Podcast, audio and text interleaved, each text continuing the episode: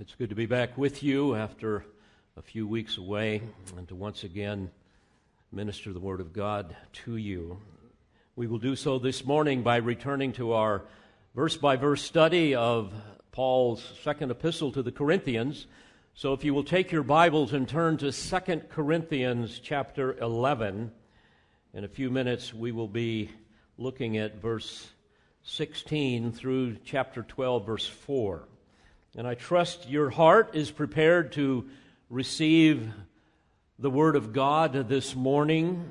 God has promised to bless His Word, and Scripture is clear that by His Word and by the power of His Spirit working through His people, the Lord will do exceedingly abundantly beyond all that we can ask or think. And He certainly does this, and all that He does inures to His glory. And may I remind you that without the systematic, in-depth preaching and therefore application of the Word of God, Christians will just drift into worldliness. We never drift the other direction. Marriages and families will suffer. Churches will move inexorably towards a state of apostasy. Nations will descend into an abyss of immorality and paganism. Because, dear friends, with no fear of God, people will end up living in a fool's paradise, utterly blind to the judgment that God will bring upon them. So with this in mind, we once again humble ourselves before God's self-disclosure revealed in His inspired, inerrant, authoritative, all-sufficient Word. Now, before we look at the text closely, may I remind you of the context. Remember that satanically inspired false apostles had infiltrated the church at Corinth in Paul's absence. And they had made all kinds of scurrilous, false accusations against him to somehow undermine his apostolic authority and to lead the people into a different gospel, a foreign gospel. They were bullying the people. They took advantage of them financially. And so what we see is Paul very reluctantly defends his apostolic authority for the sake of the gospel, for the cause of Christ. And we pick up on this theme once again in 2 Corinthians 11, beginning in verse 16. Notice, again I say, let no one think me foolish. In other words, like these satanically inspired, empowered false apostles that I have been excoriating, let no one think me foolish, but if you do, receive me even as foolish, so that I also may boast a little. In other words, bear with me in the same way that you have borne the foolishness of these charlatans that you have welcomed with arms open in the church. Verse 17, what I am saying, I'm not saying as the Lord would, but as in foolishness, in this confidence of boasting. And indeed, the Lord never boasted about His accomplishments to defend Himself, but given the spiritual immaturity and gullibility of the Corinthian believers, combined with the cultural expressions of the false apostles who boasted about external appearance and not internal character, as we read in chapter 5, verse 12. Paul knew that he must therefore at least partially engage in the same kind of, quote, foolishness as they did in order to bring the Corinthians to their senses. So, verse 18, since many boast according to the flesh, I will boast also. So he begins to speak here now sarcastically. Verse 19, for you being so wise, tolerate the foolish gladly. For you tolerate it if anyone enslaves you, anyone devours you, anyone takes advantage of you, anyone exalts himself, anyone hits you in the face. And certainly those of you that have come out of churches where false teachers have plied their trade. You understand what Paul is saying here because you have been recipients of that type of behavior. So Paul says in verse 21, to my shame, I must say that we have been weak by comparison. But in whatever respect anyone else is bold, I speak in foolishness. I'm just as bold myself. So again, sarcastically saying, my goodness, I'm ashamed to say, I haven't been as bold as these guys. I mean, I've been weak in comparison. But to whatever degree they've been bold, and he says kind of parenthetically, I speak in foolishness here. I am just as bold myself. In other words, even as the false apostles are bold in attacking me, I am going to be bold in defending myself for the sake of the kingdom. And beloved, may I remind you that as we look at this text, here we see that human adulation through self-praise is not only foolish, but it's also fleshly, it's worldly. But Paul's motive is very different here. Under protest, what we see happening is he is reluctantly going to underscore his heritage as well as his accomplishments in the Lord, only for the purpose of defending his apostleship and thus preserve the truths of the gospel that he has proclaimed. And in his defense, we can see in this section of Scripture at least three measures of a godly man that not only point to his apostolic authenticity, but also extend beyond him personally and point to the character of every godly man and woman that names the name of Christ. People marked by humility rather than pride. And so what we will see are three things, and we'll kind of use this as a basic outline. A godly man or woman will be marked with, number one, a willingness to suffer for Christ. Secondly, a burden for the church of Christ. And then also you will see an intimate communion with the person of Christ. And I encourage each of you to measure your lives against these standards. And can there be anything more obnoxious than an arrogant Christian? I think not. I think of Proverbs 16, beginning in verse 18, pride goes before destruction and a haughty spirit before stumbling. I think of the chosen one, LeBron James. If you're following NBA, you get a good sense of what that verse is talking about. Beloved, never forget that all that we are and all that we do is fundamentally offensive to God until we come to saving faith in Christ. That's the reality of our sinfulness, the horror of it all. We are all debtors to His grace. And Jesus said, apart from me, you can do nothing. And as we will see, God is going to take Paul all the way into the realms of His heavenly abode. And yet Paul is going to say in chapter 12, verse 5, on my own behalf, I will not boast except in regard to my weaknesses. No wonder Paul would admonish the Colossians in Colossians 3:17 or 3:12, as those who have been chosen of God, holy and beloved, put on a heart of compassion, kindness, humility, gentleness, and patience. So let's look at the first measure of a godly man or a godly woman, and that is a willingness to suffer for Christ. In verse 22, he says, are they Hebrews? So am I. Are they Israelites? So am I. Are they descendants of Abraham? So am I.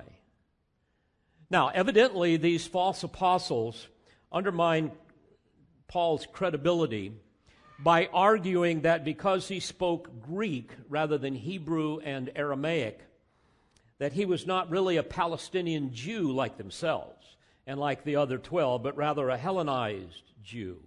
That is a Greek-speaking Jew of the diaspora. And of course, all of that is really absurd. All well-educated men of his day spoke Greek. Moreover, in Acts 21:40 and Acts 26:14, there is a clear implication that Hebrew and Aramaic were his native languages. You know, as I think about this, opponents of the gospel those that would hate anyone who proclaims the gospel will go to all manner of things to try to twist and to distort something about that person's character in order to undermine their credibility. I might also add that although Paul was born in Tarsus, he came to Jerusalem, we know, as a young child, and there he was raised, and eventually he studied under Gamaliel, as we read in Acts 22 and 26. Back to the text, verse 23, "Are they servants of Christ? I speak as if it's saying." Let me pause here. What he's saying here is, I got to be crazy to even say that. When he says, "I speak as if insane," paraphraseo, it's a compound word in the original language. It means to be beside oneself, to be deranged, to be irrational or insane. So he's saying, are they servants of Christ? And then at that point, it's like, I must be out of my mind to even use that phrase in describing them. And he goes on in verse 23, "Are they servants of Christ? I speak as if insane. I'm more so, in far more labors, in far more imprisonments." And here he's going to continue with a sample of what he has suffered for the cause of Christ. We don't know for sure how many times he was put into prison. Clement of Rome, writing at the close of the first century, indicated that Paul was imprisoned 7 times, but we don't know for sure. He goes on to say, "Beaten times without number." In other words, I've been beaten so many times I've lost count. Can you imagine that? And then he adds, "Often in danger of death." And if you study the life of Paul, you can see that everywhere he went, he caused a ruckus and people tried to kill him. Imagine living that way, that pretty much everybody that knew you wanted to kill you. Worse yet, you're going to stand up and preach to them the gospel. Folks, anytime a believer shines the light of truth in the kingdom of darkness, he or she will make himself or herself target of the enemy. And that's what was going on with the Apostle Paul. In 2 Timothy 3:12, Paul reminded Timothy, who was struggling with fear, he said, "Indeed, all who desire to live godly in Christ Jesus will be persecuted." I might add that it's not a form of godliness that the world maligns and hates. It's the power of godliness. You remember Paul said as well in that same context in 2 Timothy 3 and verse 5, he spoke of the false teachers that hold to a form of godliness, but they deny the power of it, and to avoid such men. You see, the world is perfectly comfortable with any forms of godliness, any pretense of religiosity. Satan doesn't care if the world thinks someone is a good Christian, as long as he knows that that person is still his slave. I mean, how can any form of godliness offend the devil when he is the inventor of it? But rather, dear friends, it's sincere godliness and holiness and simplicity and purity founded and guided upon the pure Word of God. That's what the world hates. It is true godliness. It is true holiness that incites the anger and the malice of Satan and his minions, because it exposes the unfruitful deeds of darkness for what they really are. And people will scurry like roaches in the dark as soon as the light of truth shines upon them. I mean, just try taking a stand for Christ at work, right? You know what that's like. Or at the beauty shop. Or in the classroom. I remember how tough it was in some of my secular training years ago. Can't imagine what it would be like today. Take a stand for Christ on social media and watch what happens. Watch cancel culture be unleashed upon you. Cancel culture, by the way, is just Satan's way of silencing the truth. That's all that is. Stand on a street corner during a gay pride parade and watch what happens. You'll incite a riot. Of course, you'll probably get put in jail for it. Verse 24, 5 times I received from the Jews 39 lashes. Let me pause here. Under the Mosaic law, in Deuteronomy 25, you see that you were only allowed to flog a person 40 times. That would be the most. So in order for these fastidious law keepers in the Jewish realm during the first century, in order for them to violate the law, they would only do it 39 times. It's amazing how legalism can go to such great lengths to preserve its hypocrisy.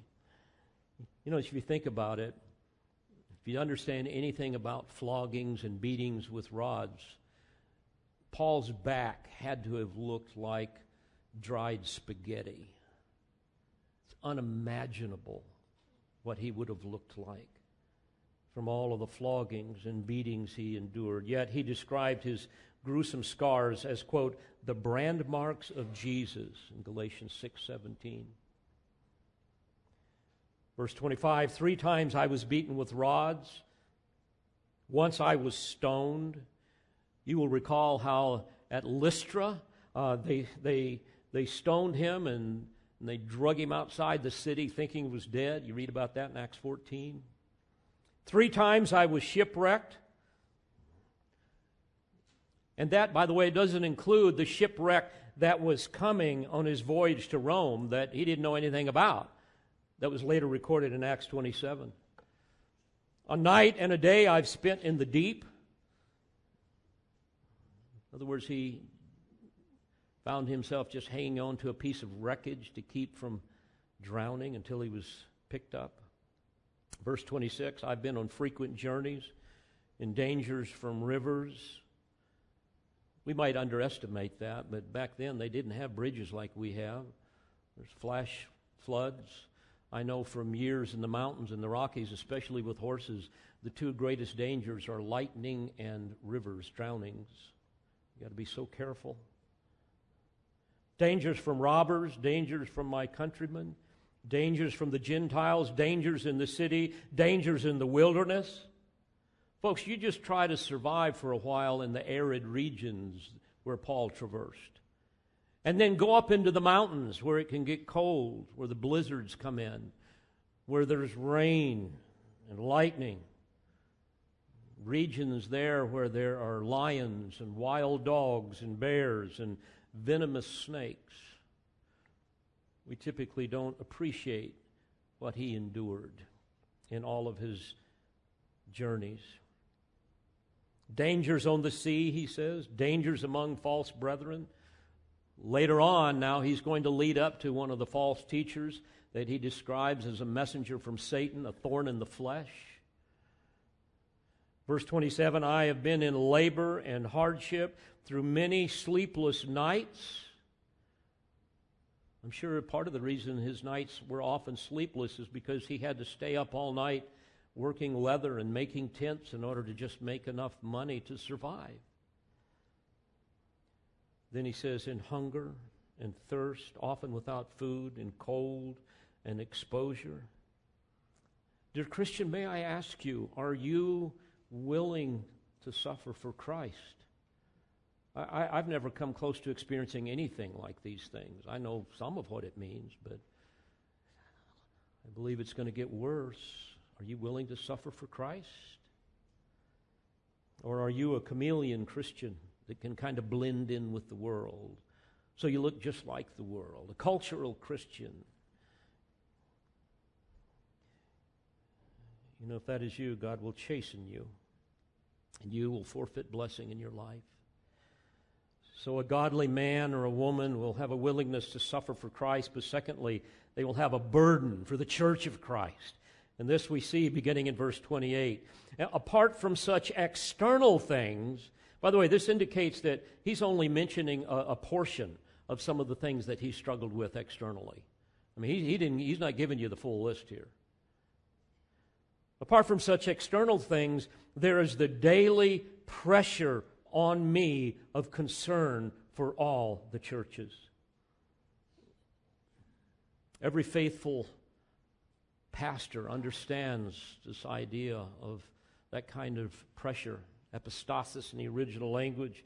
Actually, it's translated attention, and it carries the idea of being preoccupied or focused on one thing at the relative exclusion of other things. That's the idea. You're kind of obsessed with certain things, and these things, as he says here in the text, are cause for concern.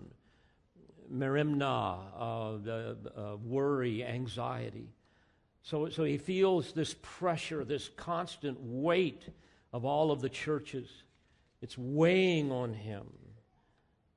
Paul was constantly burdened by the welfare of all the flocks that he was a part of, churches that he had founded, like what was going on in Corinth. I can't imagine what it would be like for me to leave Calvary Bible Church for a while, false teachers come in, turn all of you against me, say all kinds of horrible things about me, and start believing a false gospel. I mean, it'd just break your heart, wouldn't it? He's worried, will they be saved? Will they persevere in hardship? Will they stand firm in the faith? Are they going to be seduced by false teachers? Are they going to yield to the temptations of the world and forfeit God's blessing? Are the ones that I loved going to be killed for their faith? I mean, all these things weighed upon him. And he goes on to say in verse 29, who is weak without my being weak? Who was led into sin without my intense concern? In other words, I feel the pain of those that I love. Don't we all feel that in our family, in our church family?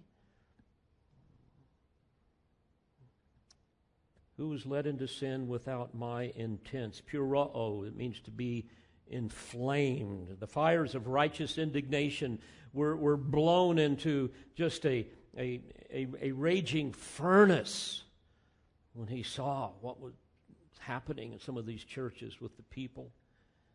You remember how the Galatians were bewitched by Judaizers, causing Paul to say, my children, with whom again I am in labor until Christ is formed in you. But I could wish to be present with you now and to change my tone, for I am perplexed about you. It's like the pain is like a woman giving birth. I just want so bad for you to grow in Christ. We see the same righteous indignation in the words of Jesus. Remember in Matthew 18 and verse 6, he said, whoever causes one of these little ones, referring to believers, one of these little ones who believe in me to stumble, it would be better for him to have a heavy millstone hung around his neck and to be drowned in the depth of the sea. In other words, anyone that would cause another believer to fall, to be seduced, to be tempted into sin, to be led astray from the truth, my goodness, it would be better for that deceiver to die a horrible death than to lure a believer into sin and into error. But you know, Paul knew that these were always possibilities. He lived with this. False teachers don't live with that. All they care about is being praised and getting more money. He knew the common sins within the church that would typically bring misery to the church and destroy the church. I want to flesh that out just a little bit. Let me take you to another passage of Scripture, because I want you to somehow, especially those of you that maybe haven't been in leadership, I want you to somehow get a sense of the types of things that weigh upon a pastor's heart. Turn to 1 Thessalonians 5. I'm going to look at verses 14 and 15 just for a second. And there Paul describes five kinds of problem people they had in the church. These people exist in every church, some more so than others. 1 Thessalonians 5, verse 14, he says, we urge you, brethren, admonish the unruly, encourage the faint-hearted, help the weak, be patient with everyone. See that no one repays another with evil for evil, but always seek after that which is good for one another and for all people. So first of all, we see a command here to admonish the unruly. This weighed on his heart. There's unruly people in this church, in every church. Admonish, nuthetao in the original language. It means to warn, to put in one's mind, to counsel.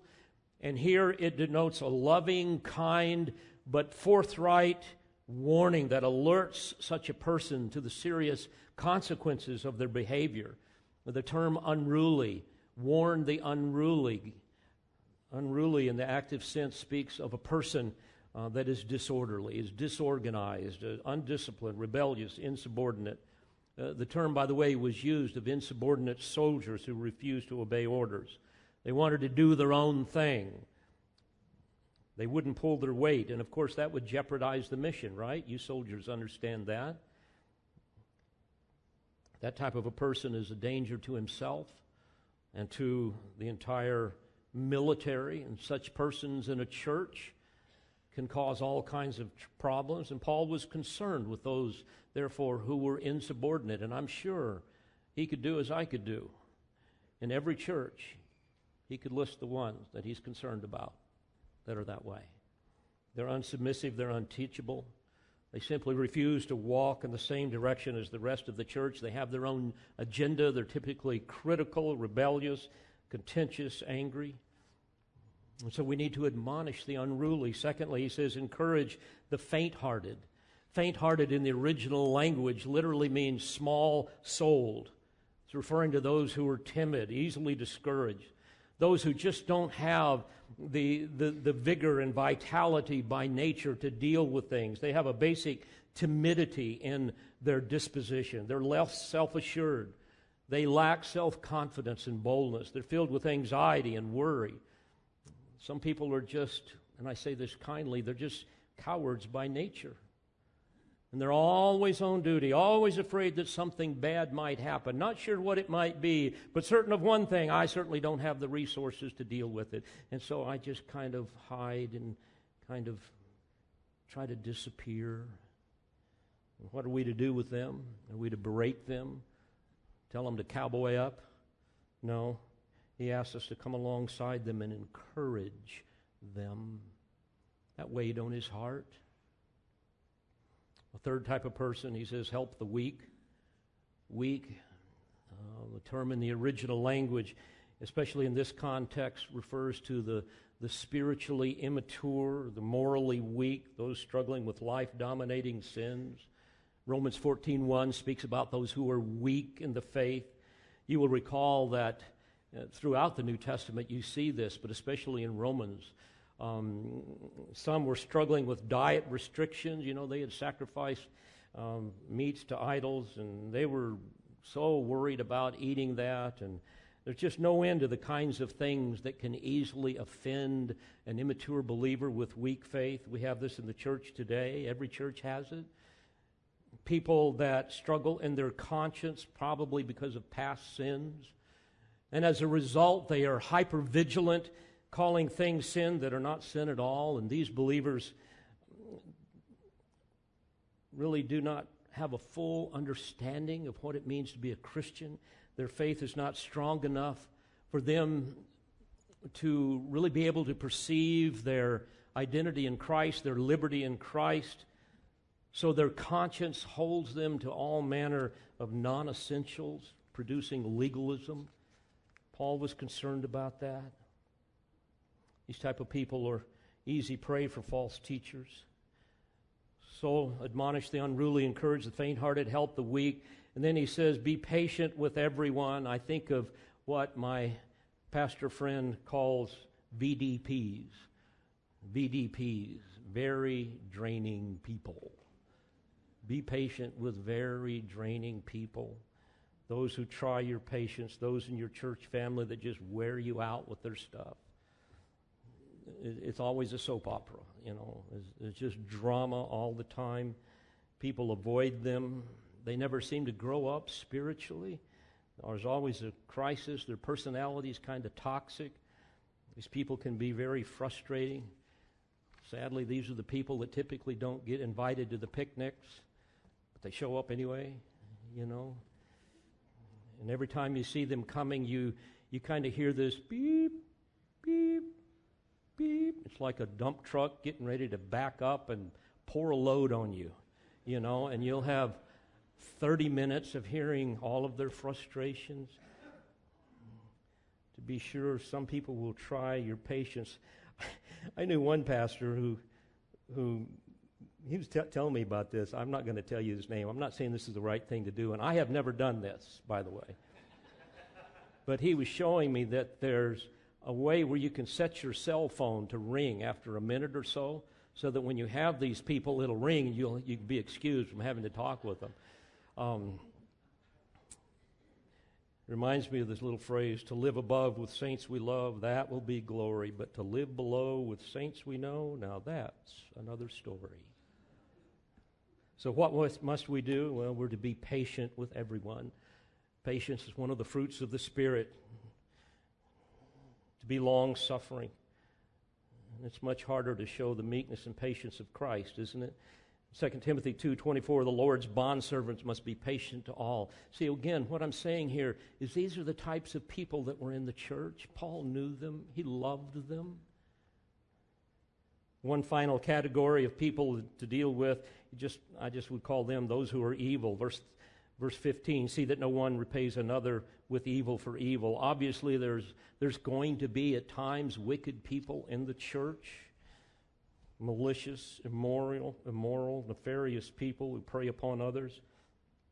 And whenever we are the victims of their evil, what tends to happen? We tend to react in ways that are not Christ-like, and all kinds of bad things can happen.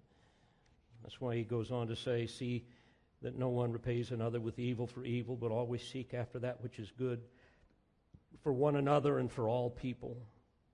Or sometimes they have to be removed from the church. You do that so that they will repent, so there can be reconciliation, never for retribution.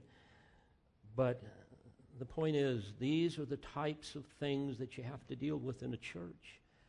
And every pastor and every church leader is going to be aware of these things. And these things weighed on his heart. You go to 1 Corinthians 11, you remember that he says that every church is going to have factious and divisive people in it. Then there's going to be false teachers that are going to rise up from amongst the very church. So you're concerned about these things. And a shepherd has to be ever vigilant. And folks, I'll tell you, it can just wear you down. I understand some of that. I've watched some of you, and even to this day, and I just cringe. I see some of the things that you do, that you embrace. And I wonder, do you really even know Christ? You've sat under my preaching, you've sat in this church for years, and you're still conducting yourselves in these ways? It's a burden. It's a burden. And then I watch all these charlatans that are out there. They're all over the internet. Christian books, Christian publishing is absolutely gone apostate.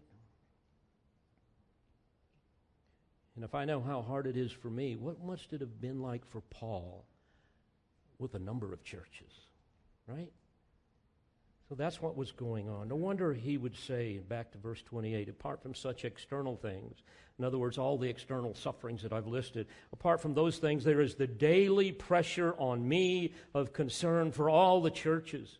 He didn't want God's people to suffer. He didn't want them to be led astray.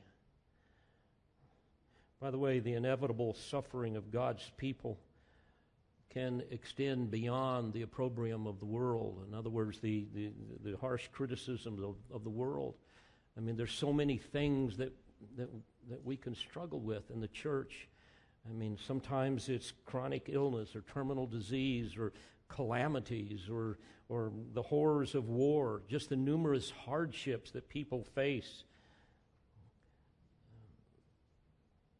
But what do we glean from all of these things as we look at it, as we look at what Paul is sharing from the very core of his being?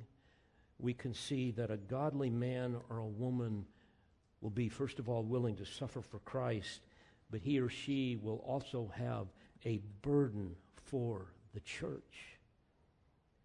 And folks, if these things don't ring true to your heart, I must say, with all love, there's something terribly deficient in your faith. If you're not willing to suffer for Christ and you really have no concern for what goes on in the church, there's something wrong. I was reading a Barna study just recently, and the summary says 51% of American adults say they have a biblical worldview.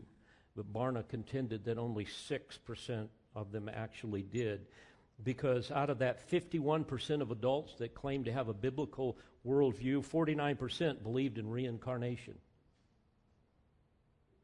I mean, how can you say you're a Christian and believe in reincarnation?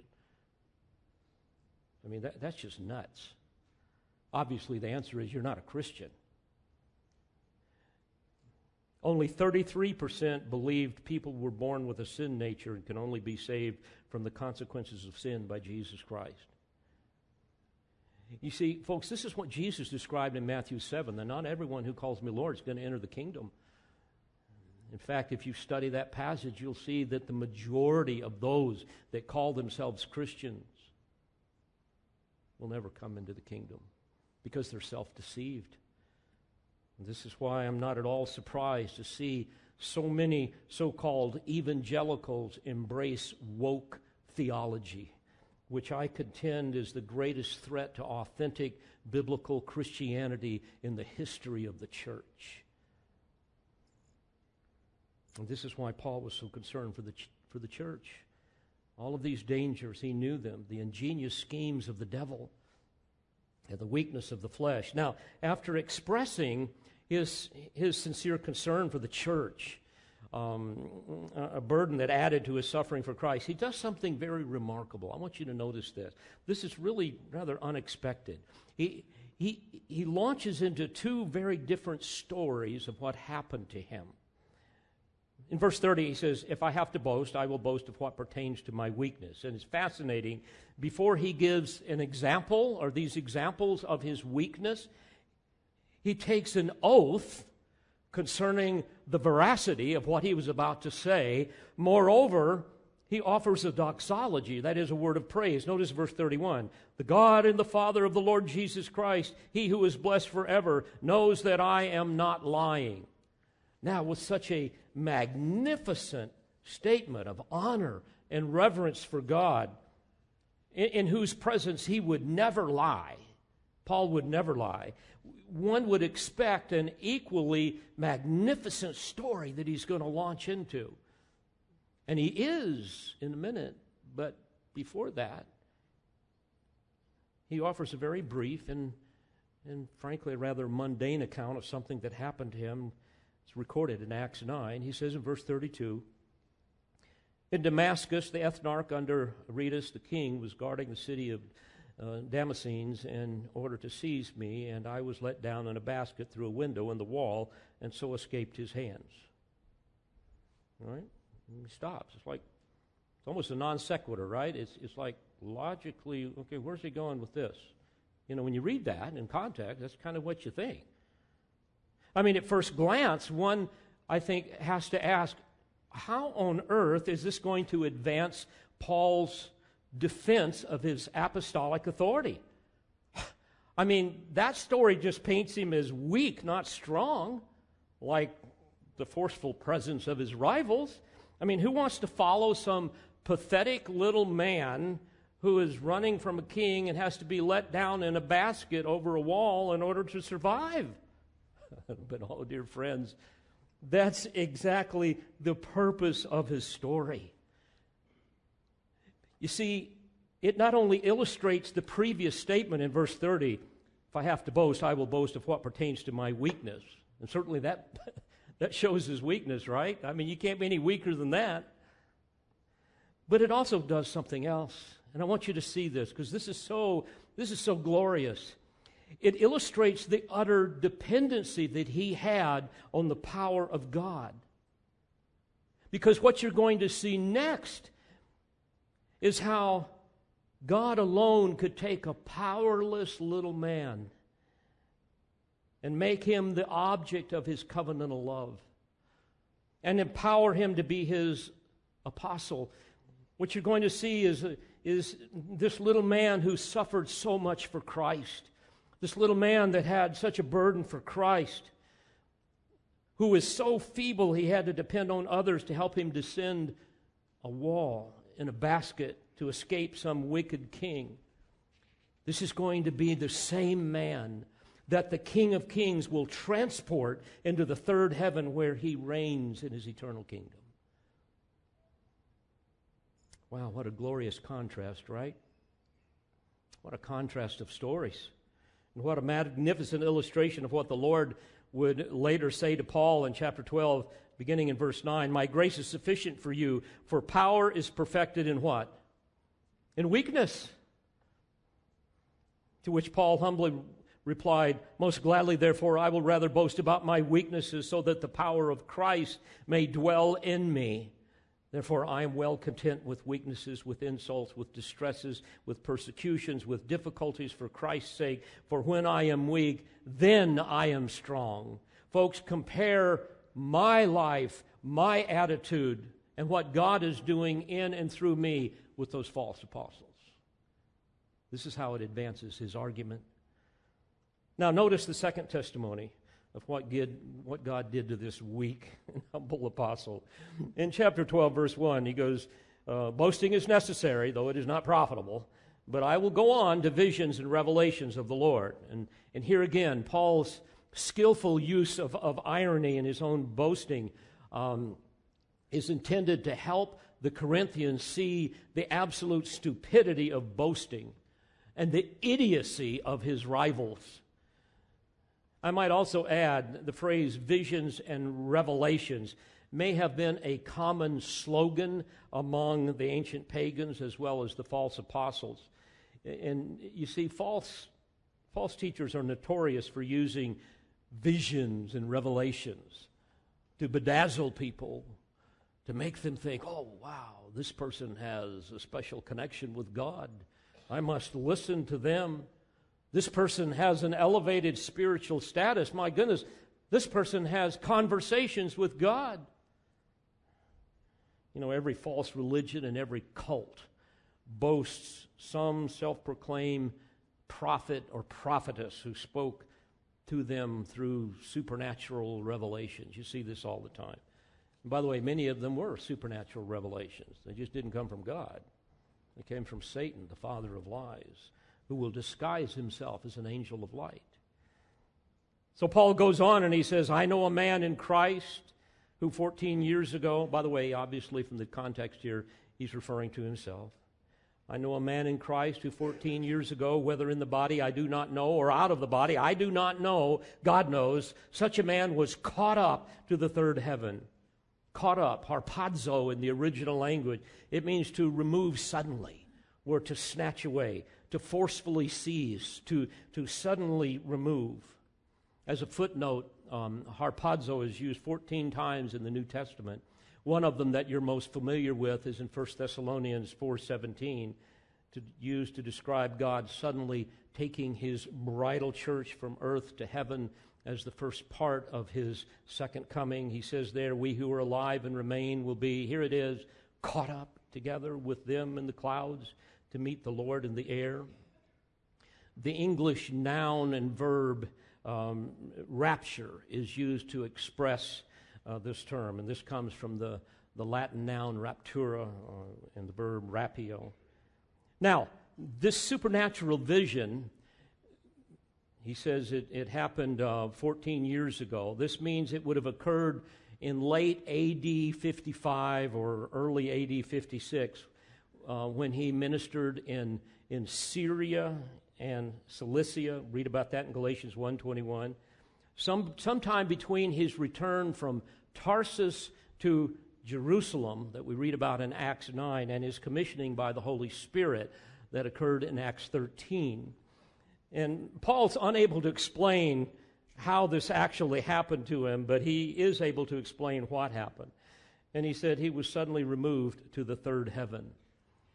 Now, the Bible speaks of three heavens. There's, first of all, the atmospheric heaven. You read about that, for example, in Genesis 7, 11 through 12, other passages. This refers to the breathable atmosphere that covers the earth. They say it extends about 60 miles from the surface of the earth to the edge of space. And then beyond that is the planetary heaven, or what we would call outer space. Again, you read about this in various passages of Scripture, Genesis 1, 14 through 17. This is what scientists, astrophysicists would call the known universe. I'm glad to find out that They have measured it, and it's 93 billion light years. So that's comforting to know. And it's even more comforting to know that they believe it is 13.8 billion years old. Of course, that happened after the Big Bang, and, you know, here we are. So sad, isn't it? And then there's the third heaven, which is the abode of God. We read about it here and in a number of other passages. So he goes on to say in verse 3, and I know how such a man, whether in the body or apart from the body, I do not know, God knows, was caught up into paradise. Paradisos, the original language. It's rooted in a Persian word, paradisa, of the Avesta. The Avesta was the primary text of Zoroastrianism that they used, their religious document. And the term actually denotes an enclosure or a garden park full of delightful delicacies that's surrounded by a wall. And that was used by Persian kings and nobility to enjoy intimate fellowship. And it would have been a magnificent honor to be invited into the king's paradisa and commune with him. Now, given the Spirit's use of this term, we can affirm that not only does a godly man have a willingness to suffer for Christ and a burden for the church of Christ, but thirdly, he or she will have an intimate communion with the person of Christ. And I'm sure this foretaste of eternal glory was God's way of preparing him for the things that he must endure. You will recall in Isaiah 6 that it was just that soul-captivating vision of the transcendent holiness and glory of the pre-incarnate Christ that motivated Isaiah to preach his whole life to a people that God said would not listen except for just a small, tiny remnant, because God had judicially hardened their hearts and promised to judge them.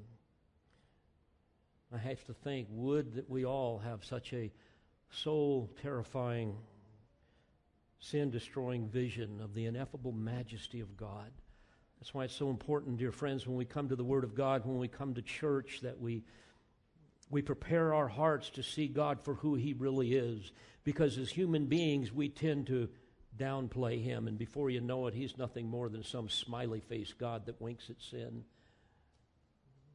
rather than the ineffable tetragrammaton that sits upon His throne and rules over His universe in absolute holiness and sovereignty. Isaiah saw this. Now Paul sees it. Oh, to be caught up in paradise. Wouldn't that be something? Let me rephrase that. Won't that be something? It's coming. Paul was utterly captivated by the knowledge of the glory of God in the face of Christ. And certainly God was preparing him. No wonder he would say in Romans 8:18, for I consider that the sufferings of this present time are not worthy to be compared with the glory that is to be revealed to us. What an amazing testimony. And to think that we will all experience this. Remember what Jesus said to the thief on the cross, Luke 23:43, truly I say to you, today you shall be with me in paradise. And then Revelation 2 and verse 7, Jesus says, to him who overcomes, I will grant him to eat of the tree of life, which is in the paradise of God. Back to the text in verse 4, Paul says he was caught up into paradise and heard inexpressible words which a man is not permitted to speak. You see, beloved, what he saw and what he heard and what he understood by divine illumination in language that we couldn't even begin to comprehend was something that he couldn't even speak about. Nor would we be able to comprehend it if he did. Indeed, the secret things belong to the Lord, don't they? Deuteronomy 29:29. So, folks, we cannot imagine the sufferings that Paul endured for his faith in Christ, but we know this, that the same intimate communion that he experienced is available to all the redeemed as we abide in Christ. And even though we haven't been caught up into paradise, we get a little glimpse of it, do we not, in His Word and in His church. And in someday that's coming, we're going to see it in full. And Jesus said in John 15, if you keep my commandments, you will abide in my love. And then he says, these things I have spoken to you, that my joy may be in you and that your joy may be made full. So, beloved, the more we know the Word and the more we live it, the more we obey it, the more we will enjoy the fullness that is ours in Christ. So, beloved, as we close this morning, measure your life in light of these standards of righteousness revealed in Scripture. And there are many others, but there's three here that we see. And ask yourself, can those who know me best, my husband, my wife, my kids, say about me, oh, yes, I see the godliness in my dad or my mom or my husband or my wife or my friend. Well, why would you say that? Oh, I'll tell you why. Because he is willing to suffer for Christ. Because he has a deep, passionate burden for the church to see people come to saving faith and to see them grow in Christ. And also because I can see in him or in her the joys of an intimate communion with the lover of his soul.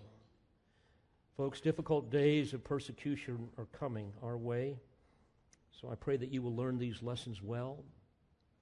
I pray that you will teach them to your children and be willing to patiently endure whatever suffering God brings your way, knowing that such, as Paul said, momentary light affliction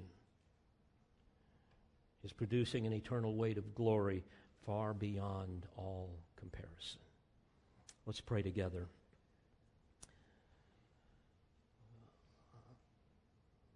Father, we are always overwhelmed when we contemplate the glories of your grace. And when we measure ourselves against your standard of righteousness, we all fall so far short. But thank you that you have placed within us a desire to be like Christ. And by the power of your Spirit, we can see that likeness increase day by day as we walk faithfully with you. Lord, I pray that even as Paul, we will be willing to suffer for your sake, for your glory, that we will have that same burden that he had for the church that we are a part of, this body of Christ. And Lord, would that we all have this intimate communion with you that only comes when we humble ourselves before you, when we immerse ourselves in your word, when we commune with you in prayer, and when we worship you through service, through song, through loving one another,